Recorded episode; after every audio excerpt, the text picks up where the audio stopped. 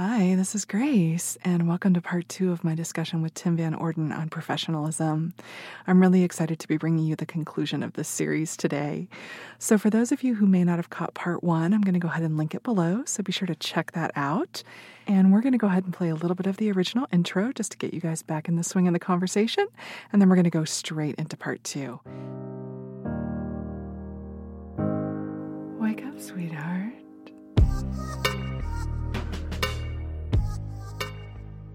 This is Grace. So I'm here today with Tim VanOrden from the YouTube channel Running Raw.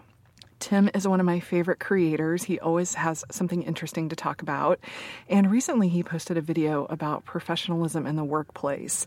And specifically, should you bring emotion into the workplace? And you know how do, how does that function? What does that look like? And you know is that really the healthy thing for people to do? So we're going to expand on that a little bit today and talk about topics around that. And i'm super excited that he invited me to speak with him today and i think that we're going to have a really interesting conversation. So let me uh, let tim say a little bit about himself. Take it away tim. Hi grace so, the reason that I'm inviting you into this conversation today, or asking you to be a part of this conversation, is that I think there is a, a culture of what most people call professionalism that is unhealthy to the individuals in that culture, regardless of how effective the business might be. And I know this is a field or a space that you work in. And mm-hmm. your goal is to eventually transition entirely into the world of YouTube yes. and leave that world behind. And I think many of the issues that you deal with on a daily basis are part of why we're having this conversation. So, yeah, absolutely. I thought uh, it'd be great to have you in this discussion. Mm-hmm. I think in the comments on the video that I posted, something that was coming up a lot is I think there's a misunderstanding of the term emotions mm-hmm. versus what I call narrative. Uh, okay. Uh, there's having emotions, being an emotional being. You are, whether you like it or not, mm-hmm. uh, whether you know it or not.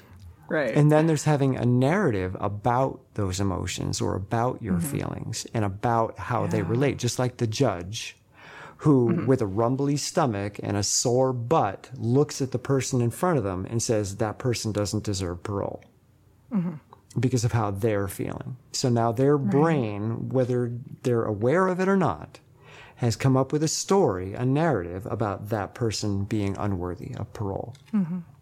So if you understand that you have emotions, if you understand that you have affect or feelings, and you also understand that you have an engine in your brain, it's actually over here if you're right handed, mm-hmm. um, that is going to create narratives. It's going to create stories about these feelings and it's going to mm-hmm. apply them to your environment. There must be something in my environment that is causing me to feel this way. Let me make right. sense of it. And even if it's not in, in, my environment presently, let me imagine what happened yesterday or what happened mm-hmm. outside mm-hmm. a moment ago or what happened in the meeting I just came from. Mm-hmm. So our mm-hmm. brain is coming up with stories like, okay, I don't feel good. I feel put upon. I, there's a, a, sense of injustice. What is it? And your brain starts mm-hmm. churning and churning and churning to come up with a story to make sense of why you feel what you feel. Mm-hmm. So there's a huge difference between the narrative and the emotion or the feeling. Right. So, for instance, you're having a rough day. Okay, well, there's mm-hmm. feelings like what does it feel like to have a rough day? I'm tired. Uh, for instance, my mm-hmm back is aching. I think I did too many squats the other day with a heavy feed mm-hmm. bag on my back. So I'm, I'm having some issues, or maybe it was the, the hedge trimmer in the blueberry orchard. I don't know. Doesn't matter. but today I'm tired and I have this achy stiffness in my back. Those are feelings. Right. What do I do with those feelings? That's a narrative. Uh, another example is I know you live uh, somewhere in the um, the southern part of the country so mm-hmm. you deal with heat all the time. Ugh, yes. um, I live in Vermont, and we're having a heat wave right now where it's going to be in the mm-hmm. mid 90s for almost an oh. entire week, and it's incredibly humid. Oh, my goodness. So you've got the heat, and you've got how that makes you feel, and then you've got mm-hmm. the story about the heat. So everywhere I go, the only conversation that you're hearing is the heat. Oh my God, can't go outside today. Oh my God, can't do this. Oh my God, can't mow the lawn. The grass is going to die. Oh my God, can't. And it, there's a story about mm-hmm. heat mm-hmm. rather than just, I feel hot. Like right now in my studio, the air conditioning's off. I am sweating bullets. Mm-hmm. Is that a proper term? Sweating bullets? I don't know. I think so. I, I am doing the same thing on my side because my AC is also Yeah. off. so I can make a story about that, and I, I can say, you know what, I can't have this call right now. I can't do this. It's so hot, Right. Mm-hmm. and I can start telling the story, or I can just be hot and have the conversation. Mm-hmm. I can be hot and mow the lawn. Yeah, I'm mowing the lawn. It doesn't feel great, but I'm mowing the lawn. Big deal. yeah. I still have the feeling. I can still have the emotion. So you can bring your emotions to work. You can bring your feelings to work. Why? Mm-hmm. Because you can't get rid of them. You can try to suppress them. You can try to medicate them. You can try to distract yourself, but they're still there. Mm-hmm. Now, bringing the narrative to work is a different thing. yeah. So you could cry at work. That's fine. That's an emotion. Go ahead and cry. But mm-hmm. the moment that you start telling everybody why you're crying and you go into the long story of, oh my God, he did this or she did that or da da da da, da well, that's different. That's a narrative now. Mm-hmm. And that's where people get stuck in these cycles. But simply being at work and crying, being at work and not feeling good, great. Just let everybody know, hey, mm-hmm. um, I'm emotional today, just to let you know, but I'm, I'm, I don't need to talk about it. Uh, I'm going to be a little bit slower than normal. So there you go. Yeah, so I think I think one of the I think one of the things that happens, and you and I have kind of talked about this before, is learning how to be okay with not being okay. Yeah, exactly. And learning Yeah. learning how to be okay with the people around you not being okay. Yeah, not trying to um, fix them or fix yourself for them. Exactly. Just let it be whatever it is. You know, feel it, recognize it, and just let it be. Yeah. Um, and I think that that is really foreign to most people. Yeah. I know it was really foreign to me. Um, and it's something that I still struggle with um, Yeah. because, you know, I, I feel responsible for the people around me because I'm a caretaker. Um, and, you know, I feel responsible also, you know, for myself. And I'm learning how to do that. And it's very uncomfortable. Yeah. It's very uncomfortable at first. Yeah. Um, but then you just have to keep doing it and keep doing it. And, you know, and pretty soon, you know, you're like, okay, I'm starting to get this. Well, and see, there, when you say it's really uncomfortable at first, that's the narrative. That's the story. That's Okay. that part of your brain observing the fact that you're in the midst of discomfort and saying, I don't like being in discomfort. I don't want to mm-hmm. be in discomfort. I don't accept mm-hmm. being in, this is not okay that I'm in discomfort. See, that's the narrative engine working. And it's, it's going to do mm-hmm. that. And see, one of the things that I teach, and I think this would be so useful if people learn this at an early age, we we're told that we have a brain or a head. You know, there's the head, Yeah. there's the heart, mm-hmm. as we mm-hmm. mentioned before. But this idea of the head or the brain is really misleading because the brain is made up of many different regions. You could consider them each a mm-hmm. different organ.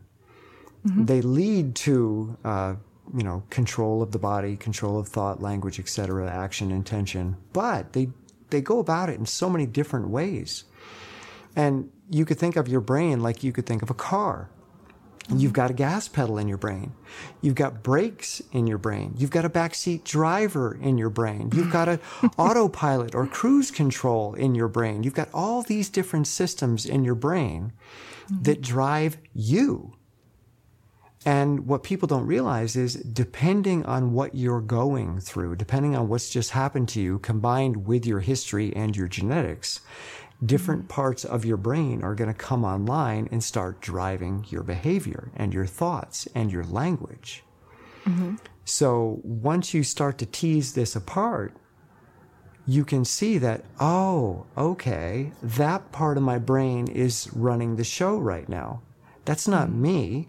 That's one part of my brain thinking, or the, my brain got together and said, all right, based on the stimulus and based on our past history, we think this part of the brain should take over right now. And they let mm-hmm. that part of the brain take over, and the blood goes preferentially to that part of the brain, and the others get down regulated.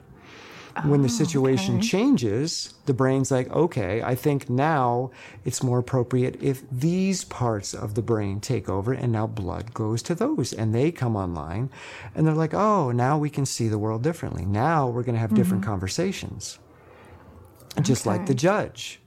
When you're mm-hmm. hungry, certain parts of the brain are taking over. When you're mm-hmm. satisfied, other parts of the brain take over. Okay. So we, it's like having rooms in a house.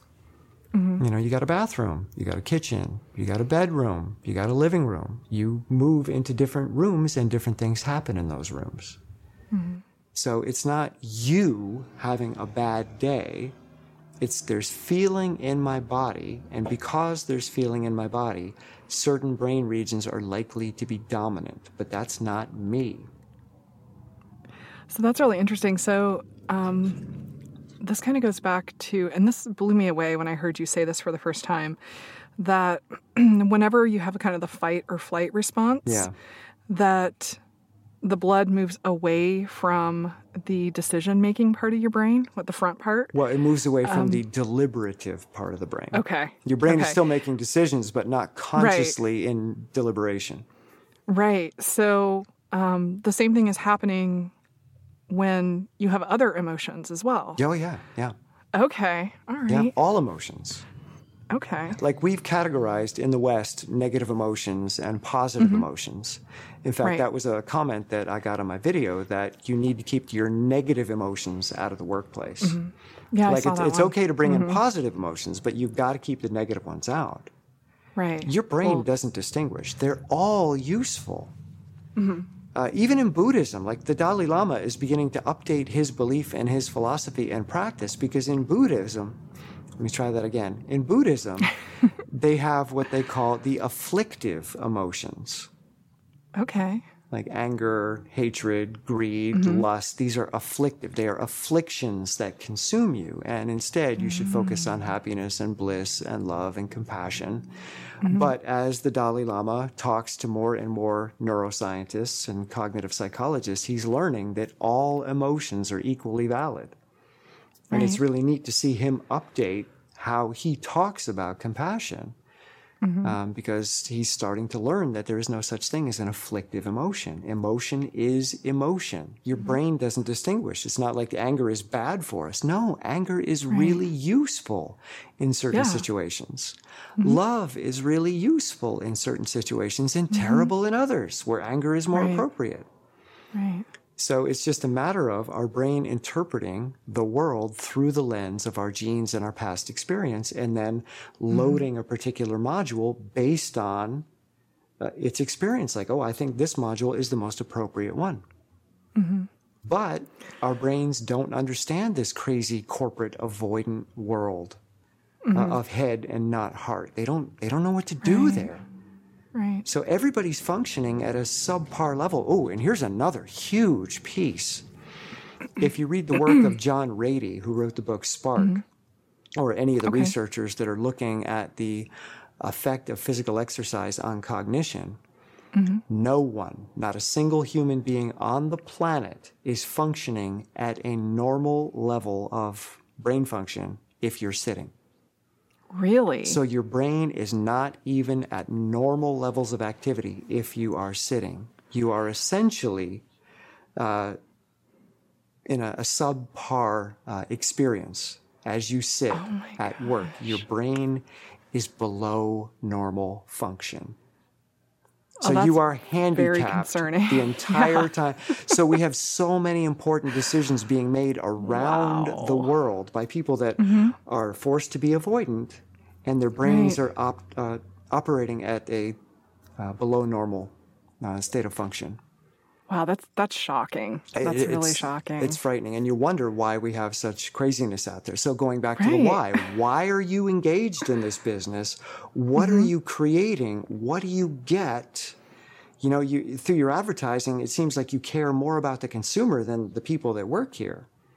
But you don't. You just want the consumer to get hooked. So there's really no care anywhere. It's all just, it's false care. It's pseudo Yeah. care. Yeah. Um, but we, we live in a broken system. yeah. And Very we, much so. we can't just get rid of it and replace it wholesale. That doesn't work. Uh, Right. We just have to make minor tweaks, plant little Trojan horses here and there, and hopefully they they disseminate out into the business world. Um, I'm not a fan of completely overthrowing the system. That doesn't work. No. Um, they've tried No, it throughout history, and it goes horribly wrong. Well, because the system isn't the issue, the humans behind it are the issue. So unless you change the humans, it doesn't matter what system you put into place. It's always going to end up in the same spot. Yeah.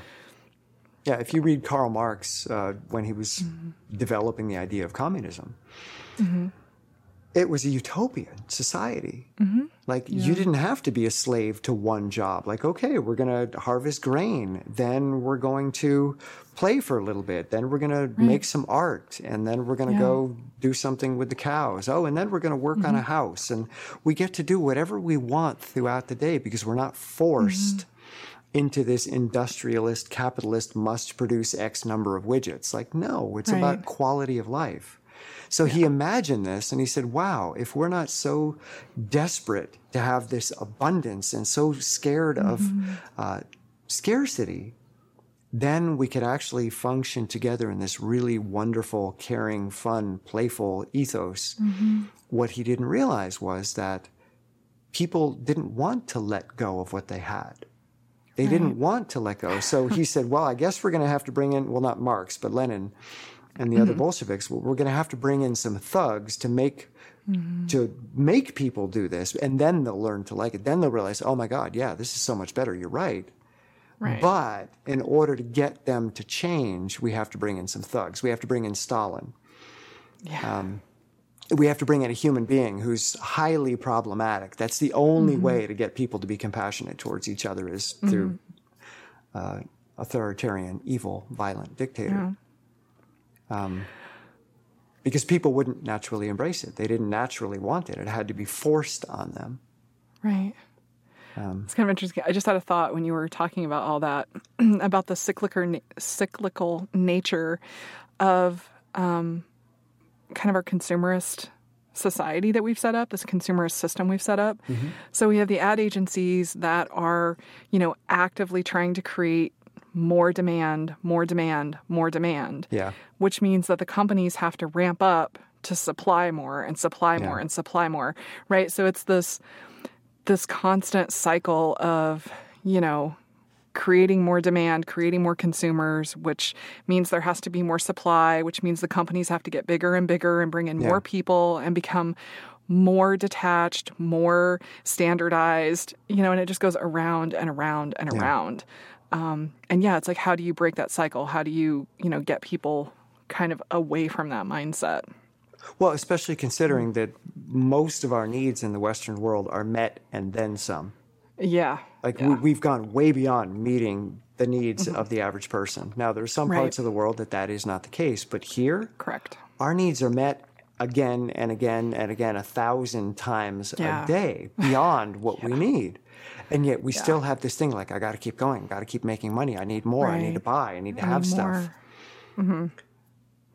So until we can help people learn to be okay with that, um, little by little, because you just you don't want to overturn the system all at once, but teaching people how to be okay. Like you know what, I'm Right. I'm feeling discomfort right now. I'm having mm-hmm. some challenges, but I don't need to fill it with a product.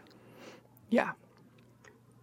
Because ultimately, if people are mentally healthy and people are not trying to medicate themselves with products or consumption, mm-hmm. they're not going to need as much money.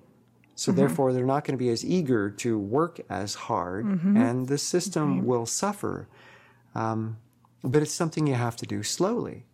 Yeah. Because if you do that too quickly, then suddenly the whole system collapses and people are out of work and there's chaos, and now that's even worse. Right. And that just makes things worse because then people have, you know, some really even more emotions and more need for filling those holes. Yeah. Um, Bigger yeah. holes. So, yeah, that doesn't work. No. so getting back to the beginning of this conversation, Mm-hmm. um, emotions in the workplace versus narratives. What have you seen and how would you counsel someone? You've worked in management. So, what do you do if Yeah. someone shows up to work and they're emotional versus they've got a story that they just won't shut up about? What have you done in the past? Um, this has always been a bit of a challenge for me. It's one of the areas that I kind of struggle with when I moved into management. Um, I got a lot better at it when I was in the HR field because I was dealing with it all the time. And I had a little bit of license to be more compassionate in that role um, because, you know, HR is supposed to be the place where people come with their problems, right? And you're supposed to be able to help them. Um, but I've always been one to shut down the narrative. Yours or know, theirs? Both. um, because yeah, I you know, I I was taught that you were supposed to behave a certain way in the workplace. I had professional certificates and designations, and I was a member of professional societies that told me that I was required to act this certain way. And, you know, I would always kind of encourage people to, you know, basically stow it. yeah. Um, and that's very unhealthy. It was Stoic. stoic. yeah. You know, I'm really sorry that you're having this issue. If you need to take some time off, then let's go ahead and get you some time off. Yeah. But, you know, if you're going to be here, you need to be focused and you need to be able to work. Um, you know, so it was either get it together and you can stay or, you know, leave and get it together on your own time and then come back. But you're only going to have a very short period of time to do that. We're only Yeah. going to allow you a certain period of time to do that. And if you still can't get it together, well, then you're just going to have to move on. Yeah. And that's awful. That's horrible. That was a horrible way to treat people. Um, you know, I, and I knew in the moment that it was horrible, but I thought that's just the way it is. Like, this is how you're, you have to be professional and we have to hold people to a certain standard. And if they can't meet it, then this is just not the right place for them. And, And that's, that's- true. It isn't the right place Yeah. for them. Right. It's not, it's not the right place for any of us. um, but, you know, as I've, over the last few years, you know, I've kind of been going on this emotional journey myself. I've had a lot of things happening in my personal life that, um, you know, really took me to places that I had never been before. And I really got to sit in other people's shoes and reflect back on a lot of these conversations or experiences that I had had and think, oh my gosh, this is what that person was feeling, or this is kind of what I would imagine they were feeling in that moment. And, you know, I can't believe that that's how I responded. Like, that's just awful. Yeah.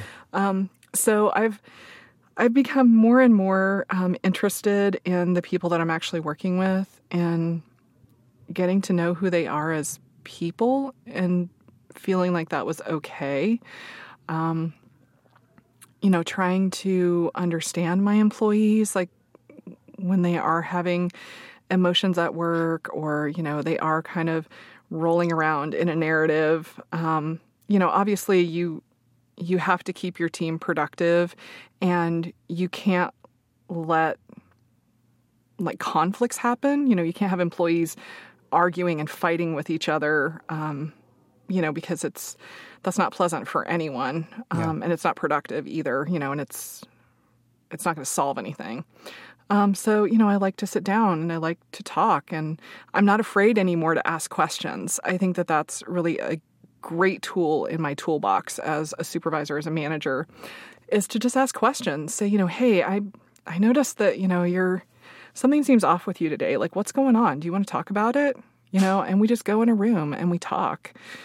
And, you know, I think that it's really helped me with discipline issues because I can actually have a conversation now and say, you know, instead of just saying, you know, well, you can't do this and stop doing it and don't do it again, I'm trying to figure out what's going on behind it and give them an opportunity to really talk and feel like they have a safe space and that I'm not going to, you know, jump down their throat. Um, and I think that's a, a big part of it is just helping them to feel like you- you're giving them a safe space because most people don't feel safe with their supervisors Yeah. um, or with their managers or with their executive leadership because You know, they feel like if I show weakness, if I say that I made a mistake, if I screwed up, you know, I can't admit it or I have to, you know, try to blame it on somebody else because I'm going to get fired. I'm going to lose my job. Yeah. And I'm trying to let my employees know, you know, hey, we're all human. We all make mistakes. Um, you know, sometimes a mistake happens and we've got to make sure that never happens again. So, how can we do that? But I try to always keep in my mind now that people really have the best intentions. People want to do a good job. And if they're there, they're there for a reason. And if they've been there for a long time, there's a reason why they've stayed with that company for a long time. And Yeah. this job is important to them. And I need to respect that and take that into consideration and really treat it holistically instead of just, you did this one bad thing and, you know, that means you're an idiot and you obviously did it on purpose and, you know, you're obviously going to do it every time in the future from now on, so you're fired. you know, I don't want to be that way anymore. You bring up a, an interesting point that I think relates to our family dynamics in American culture right now. Mm-hmm. That if we go back to attachment theory and secure versus the two types of insecure attachment, what you just described to me right now is a recipe for developing avoidant attachment, or at least triggering avoidant attachment. Mm-hmm. Or avoidant tendencies, I should say. So, if a caregiver, your supervisor, your manager, the mm-hmm. person that is really there to make sure that you do a good job, if that person is looking at you like a hawk and saying, if you screw up, you're out of here. And I'm measuring you every second of the day. And if you fail to measure up, you're gone. Mm-hmm. There are parents like that. Yeah. And those parents create children that are avoidantly attached. Those kids mm-hmm. do not connect and they become adults that do not connect. And they're mm-hmm. really good as CEOs and managers because they don't attach, they don't engage, they're dispassionate. Um, and it's one of the reasons that men in the dating pool have such a bad reputation because secure men get into relationships early and they stay in them, so they rarely come into the dating pool. The ambivalent or anxious men are frightened, so they rarely approach women. So the guys that women have the most interaction with in the dating pool are avoidant men. Uh, who are separated from their feelings. They're separated from your feelings. They don't really need you, but they want to play with you. They want to do things with you, but the moment it gets close, they're going to pull away. So they're overrepresented in the dating pool, and they're also overrepresented as CEOs and people in higher management that are not afraid to tell you to get the hell out of here if you don't measure up. Um, they have no problem letting you go Right. Turning yeah. their back on you because you really you don't have value you're just something to play with in the moment Mm-hmm. because they never let themselves get close enough to you for you to actually matter in their lives Right. so going back to that uh, it, it might simply be that much of our corporate culture also you see uh, sociopathy um, Mm-hmm. overrepresented in ceos Yes. um, there's a much, much greater percentage of sociopaths in the CEO pool than there is in the regular population. Because Mm-hmm. Right. again, they're fearless. They're not afraid to do what they need to do to make the business succeed, even if everybody gets thrown under the bus. They don't care. right. Um, so they can make those decisions. You see this with generals, people that make it to the rank of general as well. There's a much greater Mm-hmm. degree of sociopathy. That's so- slightly terrifying. It's terrifying, but you know, it's effective. And there's a reason yeah. Yeah. that it is. the sociopathic brain keeps being made. It stays in the gene Mm-hmm. pool because it's effective. And if you look at evolutionary biology, you need different people with different types of brains because they each bring a different skill set. And having a few sociopaths in your tribe Mm-hmm. helped your tribe survive because they were fearless yeah. and true. they did what needed to be done when nobody else wanted to do it. Mm-hmm. Um, but now it's like, you know, correct. but they're they're CEOs, they're managers, yeah. uh, and if you happen to have somebody that's also avoidant, so we're training people that you're not safe. We don't want you to develop a secure attachment with this organization or anyone that works here. Right. We want you to know your place, and it's not secure. So the entire time people are at the workplace, they're feeling insecure. They have an insecure attachment with their coworkers. And so therefore there's this all this underlying anxiety that pervades the day. How many people love to go to work? Some do. But Right. how many? Right. yeah, probably a very small percentage. Um, yeah, it's yeah, that's really giving me something to think about about you know socio sociopathy sort of matched with this avoidant attachment style. Um, yeah, and that you know, I suspect that when we were still kind of in a tribal structure, you know, yes, these people were necessary, but I suspect that they probably weren't the leaders. Sometimes they were. Potentially, yeah, It depended on the conditions that the group found themselves in. that's true. In times of be true. Mm-hmm. abundance, they're not good leaders. In times Right. Mm-hmm. of scarcity or war or drought, famine, ice age, they're the people that you want to follow. Yeah, But when Which, things are good, you don't want them in, in the position of power. right. And you know, like what we were just talking about, things are very good right now. They're too like good. we are we are in such an overabundance. Yeah. Um, and these are the people that we still have in charge. Um, so yeah, our genes keep making them. right. And they're not wrong or bad. See, this is the thing. No, this is no, a huge no, part of compassion. Right. Neural Mm-hmm. diversity makes for a very resilient culture.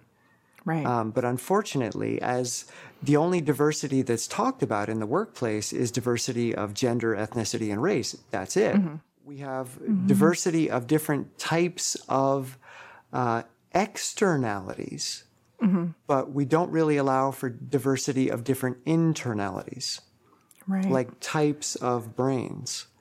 Uh, for instance, there's a company, and I forget their name, but the the job of this company is to go through the software, the code, and to debug the code of other people's products. They found out that people that are high on the autism spectrum do really well at this job, and they love it. oh, how They interesting. love to dig into the code, and they can sit Right. with that code, focused on it intensely for 8, 10, 12 hours at a time, and they love Mm-hmm. every minute of it because their brains um, are really good at that. Not everybody on the autistic spectrum, but they found Hmm. That right. many people with autism are brilliant at that job. And when Oh, they take people that are so called, you know, neurally normal, Mm-hmm. um, and you give them that job, oh my God, they're bored to death. Even if they're a good coder, they can't do it. It's like too boring. I can't just look at this code looking for problems. Yeah. So yeah. we need different types of brains for different types of jobs. Mm-hmm. Um, but our culture is like, no, no, everybody has to have a uniform functioning. Everybody's Right. brain needs to function the exact same way. Yeah. And that's just not reality. You're going to have Right, people and- that are more sensitive, that are more emotional. They're the canaries in the coal mine. right. And they're really good for stopping groupthink. Mm-hmm. If everybody's caught up in this, yay, groupthink, let's all be cheerleaders, the canary in the Mm-hmm. coal mine, the sensitive person is going to be like, something doesn't feel right about this. Mm-hmm. You need that person. They're vital. But that person is going to be more emotional, right. But they're vital to your organization. Mm-hmm. So maybe, maybe it's just about making sure that the right people are in the right places. Yeah, that's just what I was thinking. That really we should be focusing on this instead of all these other external factors.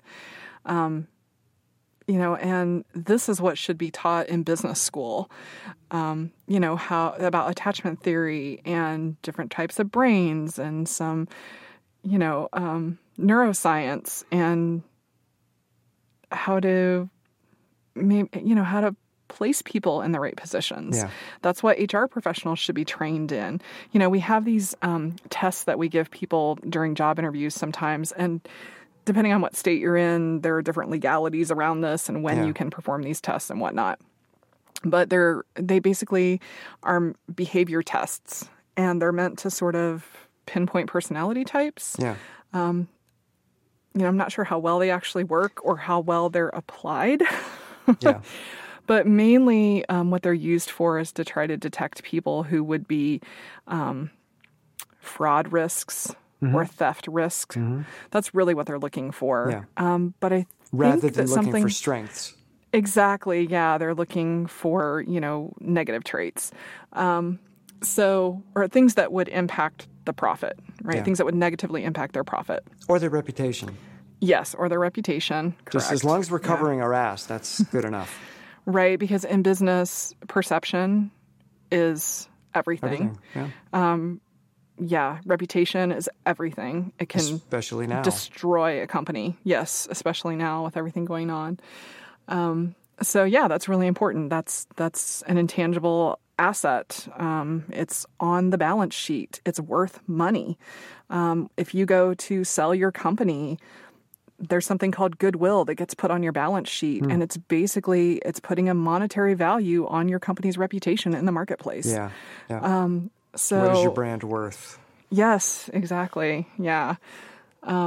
Like Toyota, So- Mm-hmm. the recovery that they had to do after the issue they had a few years ago. Right.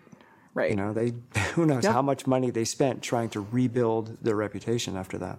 Yeah. So, yeah, I mean, these are the things that we should be studying in business school, teaching people in business school, teaching HR professionals.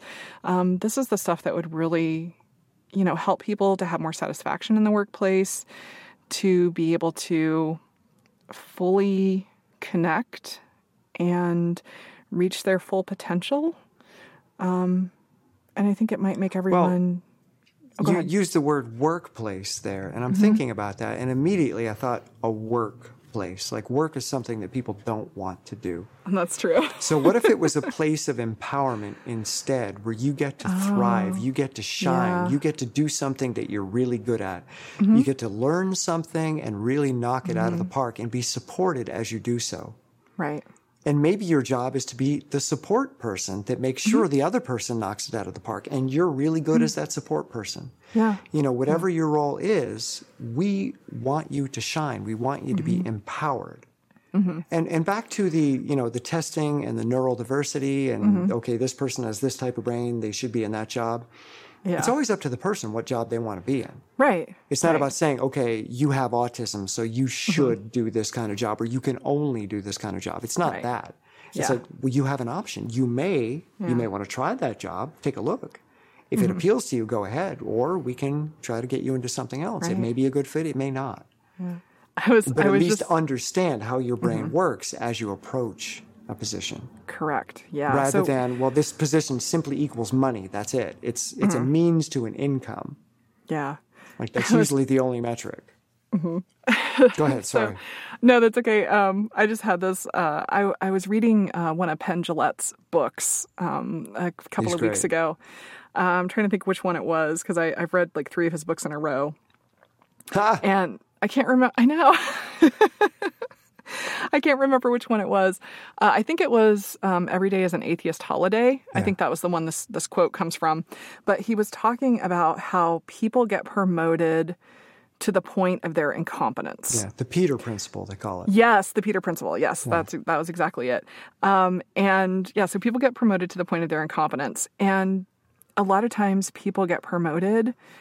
They only take the promotion because of The, money. monetary benefit, yeah. right. They don't actually want it, and as Yeah. a matter of fact, they actively don't want it.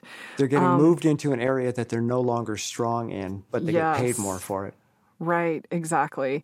And so, you know, their their heart isn't in it, you know, their skill set is not there and you know, it really makes them unhappy and anxious all the time, Yeah. which therefore trickles down, you know, to their staff and possibly the staff below them and on and on and on. Um, and then you have people in these jobs that are incompetent in the job Yeah. or barely competent. Um, you know, and people can always people can always improve their skill set. They can always rise up, you know, if they To a degree. to a degree, yeah, to a degree. Um, but usually it gets to the point where, you know, they really, you know, whatever, intellectually, just from a skill set level, whatever, they can't take it any further. Yeah. Um, and that's where they stop and that's where they end up. and they end up miserable there because Um, Yes. they're no Yeah. longer thriving in that job. Right. And making everybody else miserable around them. Yeah. And you know, Mm-hmm. a good way to look at this is there's a, a common question that's asked to demonstrate uh, social comparison and how important it is to human well being. Mm-hmm. Which would you rather have? the smallest house in the nicest neighborhood or the mm-hmm. nicest house in an impoverished neighborhood mm-hmm. or just an average neighborhood? Right. And the answer almost universally is I want the nicest house in the modest neighborhood. Mm-hmm. Nobody wants to have the smallest, most modest house in the big fancy neighborhood because you're going to be looking at people that have more than you all the time. So, and that's essentially what happens. You get promoted into the next neighborhood, but you can only afford the cheapest house in that neighborhood. Right. So now you're working that job, but every day you're seeing people that are thriving in their position who haven't been promoted yet to a position where they're going to be dysfunctional in. Um, but you're seeing people that are really good in the position that you just got moved into. Yeah. Um, and you're just like, I've got the smallest house and I'm constantly present to that. Yeah. Yeah. Whereas just before you got promoted, maybe you had a really nice house and your brain is always measuring do I have more than everybody else? Because if I do, I'm going to feel good. Or at least equal, as long as I have equal to everybody else. Uh, the other thing that happens too is that sometimes it's not just people moving up for money.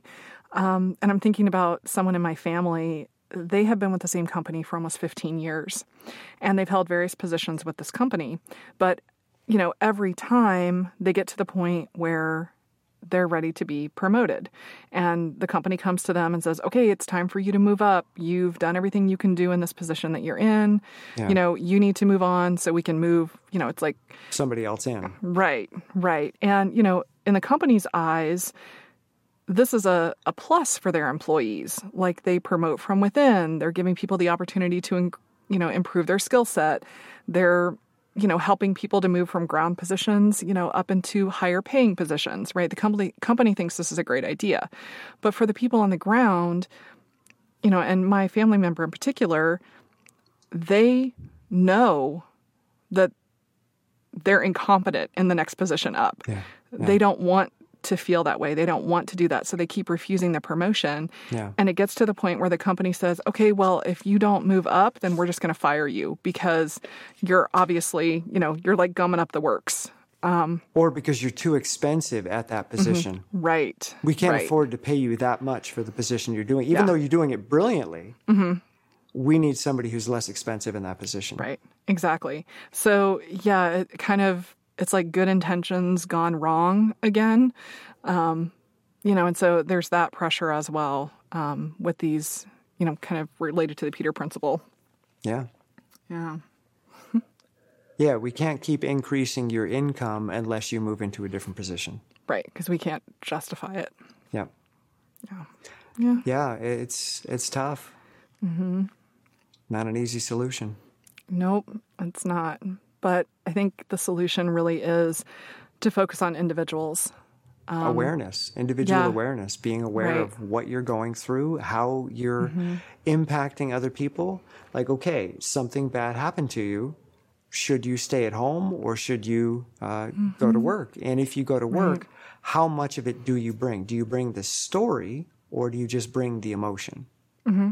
Because Yeah. if you bring the emotion, chances are you're going to be able to process it because we're socially contagious.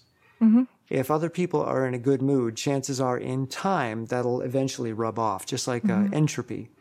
Everything tends towards equilibrium. If one person is high and one person is low, eventually you're going to see this happening. And they may not come to equilibrium, but you're going to see this. Uh, but if you bring the story and you just keep grinding on the story, the emotions are going to be fueled, and now that's going to be contagious. Yeah. Well, I'll I'll share a personal story if you don't Yeah, mind. yeah, great. Please. So um, the other day, I woke up and I was having an absolute awful morning. Perfect. Um, I've been having an issue with trolls on my channel lately, and I woke up to some really vile, nasty comments. Oh, wow. And um, I was already in kind of, you know, not a great place emotionally. Um, I'm sitting having my morning coffee, and, you know, I'm kind of blocking these people and deleting their comments and um, just thinking about, okay, you know, I'm I'm already kind of running behind this morning, so I need to rush and hurry up and get ready for work. And I know traffic is going to be bad, and you know, I was kind of projecting out, um, you know, tra- I know traffic's going to be bad, and you know, I know that I've got this horribly busy day at work, and I know it's going to be really stressful, and you know, I know I'm going to have a problem with this particular employee, and I know my boss is going to be, you know, kind of like on my case. And, you know, I just kind of like projected out this whole super negative day, right? Yeah. Based on Yeah. how I was feeling and what had happened to me in the morning. Um, so I'm like, okay, you know, I should just call in sick today. I should just call in sick because, you know, I don't want to go to work feeling like this. I, I know it's going to be an awful day and I can't really be a professional at work today because I feel like I'm going to cry any minute. So, I'm you know, human today. Right. Yeah. like I'm really human today and I'm not able to shove it in the box. And so, you know, I, I just need to, I need to sequester myself from the public, you know, Yeah. make sure that no one sees this. Like this is my private little secret. Yeah. Um But I didn't. I actually got ready and I went to work and traffic you. wasn't as bad as I thought it was going to be. And, you know, I listened to, you know, some music in the car and got to work. I was still feeling really emotional and I had a really early meeting with one of my employees. So I got my coffee and we went into the conference room and we sat down and I looked at her and I just started crying. And she was obviously shocked um, because that's not something I've ever done in front of my employees before, Yeah. and I've been there for a few couple of years. Um, but she sat there, and she's like, you know, are you okay? You know, do you do you need to talk? And I'm like, you know, I'm just having. I said I'm just having a really bad morning, and you know, I'm just really emotional, and I've had a lot going on, and you know, I'm so sorry. And she's like, no, no, it's okay. It's okay. You know, she goes, I'll just start first with my list and I'll, I'll just talk and maybe that'll help distract you a little bit and give you a few minutes to kind of, you know, get it together. And, um, she was just so compassionate and so sweet. And while it shocked her initially, she didn't let it phase her and she allowed me to be human in that moment. And it was really beautiful. Like I'm starting to cry now thinking about it. like it was just beautiful. It was a beautiful moment between the two of us. And, you know, I, you know, kind of got it together and we went on with our meeting, you know, and I was still not feeling great when the meeting was over. But, you know, I felt like I had had a little bit of a, a release, went back to my desk. You know, I was working and by the time lunch rolled around, you know, I I was feeling, you know, better. I had gotten some things done at work, and, you know, people at work are pretty cheerful most of the time. And at lunch, uh, this employee came over to me and she, like, very quietly just said, you know, are you doing okay? Are, are you okay? You know, are you feeling a little better? And, you know, I said, yeah, I am. Thank you. I really appreciate it. And she goes, okay, good. Well, you know, you let me know if you need anything. And, you know, previously in my life, that would have made me feel awful because I would have considered it my job to take care of her because I was her supervisor. You know, I was supposed to be the strong one. I'm supposed to be the caretaker, the one who looks over everybody else. You know, I'm the rock. And, but I'm learning, you know, that it's okay to be human with people and that we take care of each other. That, you know, sometimes I'm the strong one and sometimes somebody else is. Um, and that's okay. It's that give and take, you know, that that current between us all, um, that emotional Right. current. But before you go further, you said Mm-hmm. sometimes I'm the strong one, sometimes I'm not. So, Mm-hmm. what does that mean? Is crying not strength? Can Um, one not be strong and cry at the same time? So, yeah. So, okay. So there you're, you're poking my uh, preconceived narratives Maybe, there. there, maybe there's a little narrative there about what strength is. That strength is about not crying. Yeah, strength there's- is about not showing emotion. Yeah, there's actually yeah, a very strong narrative there based on a lot of things that happened in my childhood with my family.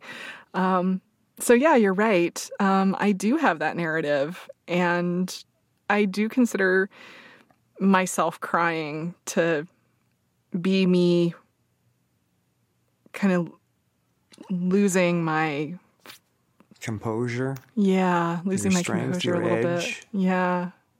So, um, yeah. Okay, now I have something more to think about. Losing control, perhaps? yes. Yeah, that's a big thing for me. Yeah, for sure.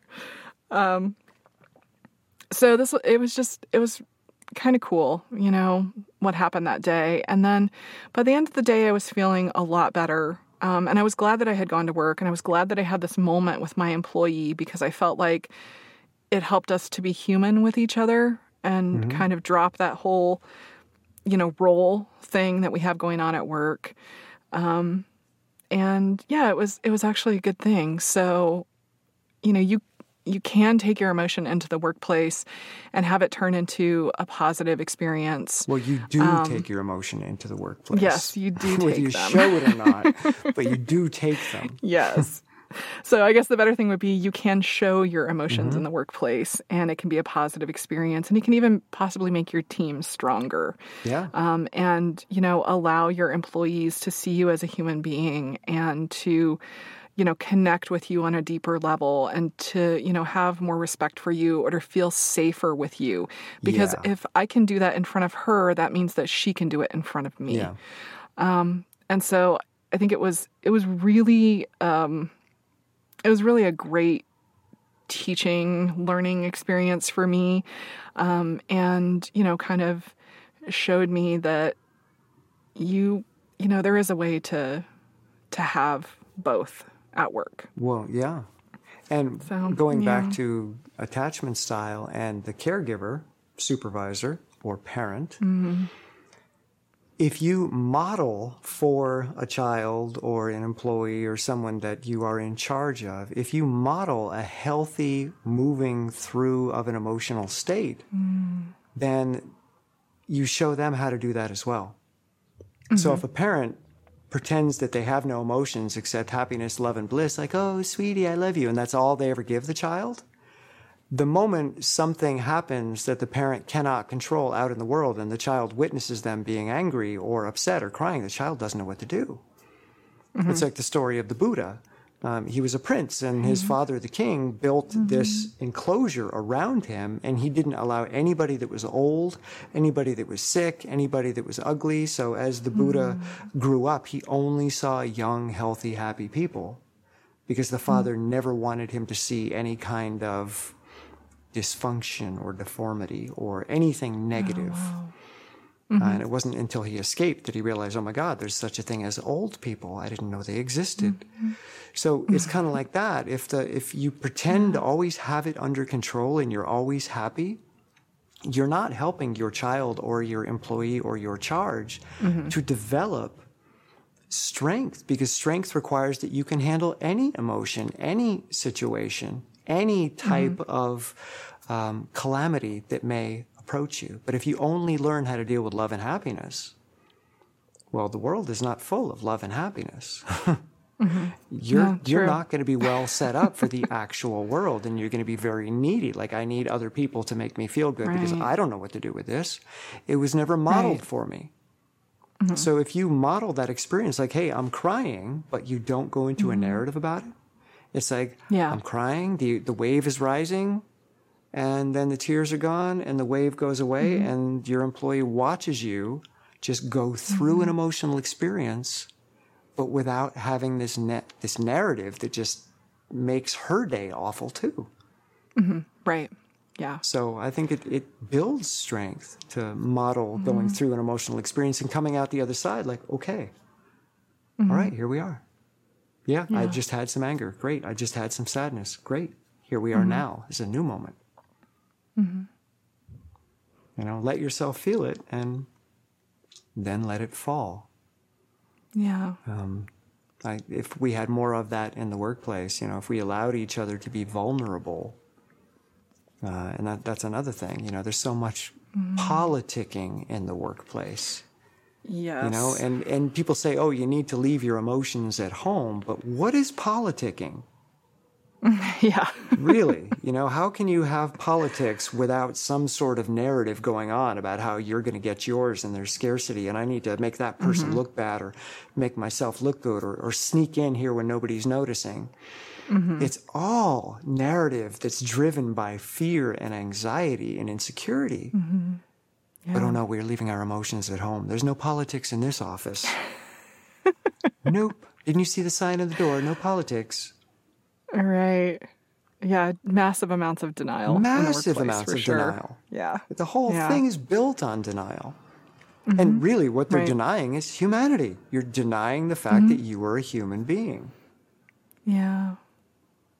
Yeah, and that's where we spend the majority of our time. The majority of our life is spent yes. at work. With people that we um, are walled up around. Not in every case. Yeah. Not in every case, but in many yeah. cases. Yeah, we've got to find a, a better way to do this. Well, for the people that are challenged, if you've got somebody that's mm-hmm. an extrovert who is a secure attacher, chances are mm-hmm. they're going to love their job and they're going to love the people they work with. Yeah. Because their brain yeah. models the world as very positive and full of interesting people to interact with. Mm-hmm. Uh, but if you're an introvert or you're highly sensitive or you're shy mm-hmm. or you have an anxious or avoidant attachment style, work is going to be challenging mm-hmm. for you. Yeah. And yeah. if your boss mm-hmm. happens to be the same, work is going to be really challenging for you. Mm-hmm. So it's really about dealing. We don't need to help the people with secure attachment who are extroverted. they, they don't need it. Just let them do what they're doing. right, do your thing. But it's everybody else, right? Yeah. So, yeah. Yeah. and a lot of that responsibility comes to you as an individual. And that's why I have my right. channel. Uh, right. My channel is all about okay, you're not going to get this education out in the world. You're not going to get this education in the mm-hmm. workplace. You probably didn't get it from your parents or from your faith organization. So mm-hmm. here it is. Uh, these yeah. are some things you can try on. These are some things that I'm going to model for you. And mm-hmm hopefully you can take that with you as you go and maybe spread those seeds. Mm-hmm. So, so Grace, do you have any closing comments? This has been a, a fun conversation. Yeah, um, a lot, been. lots coming up. Anything that's really kind of been begging to come forth? Or are you good?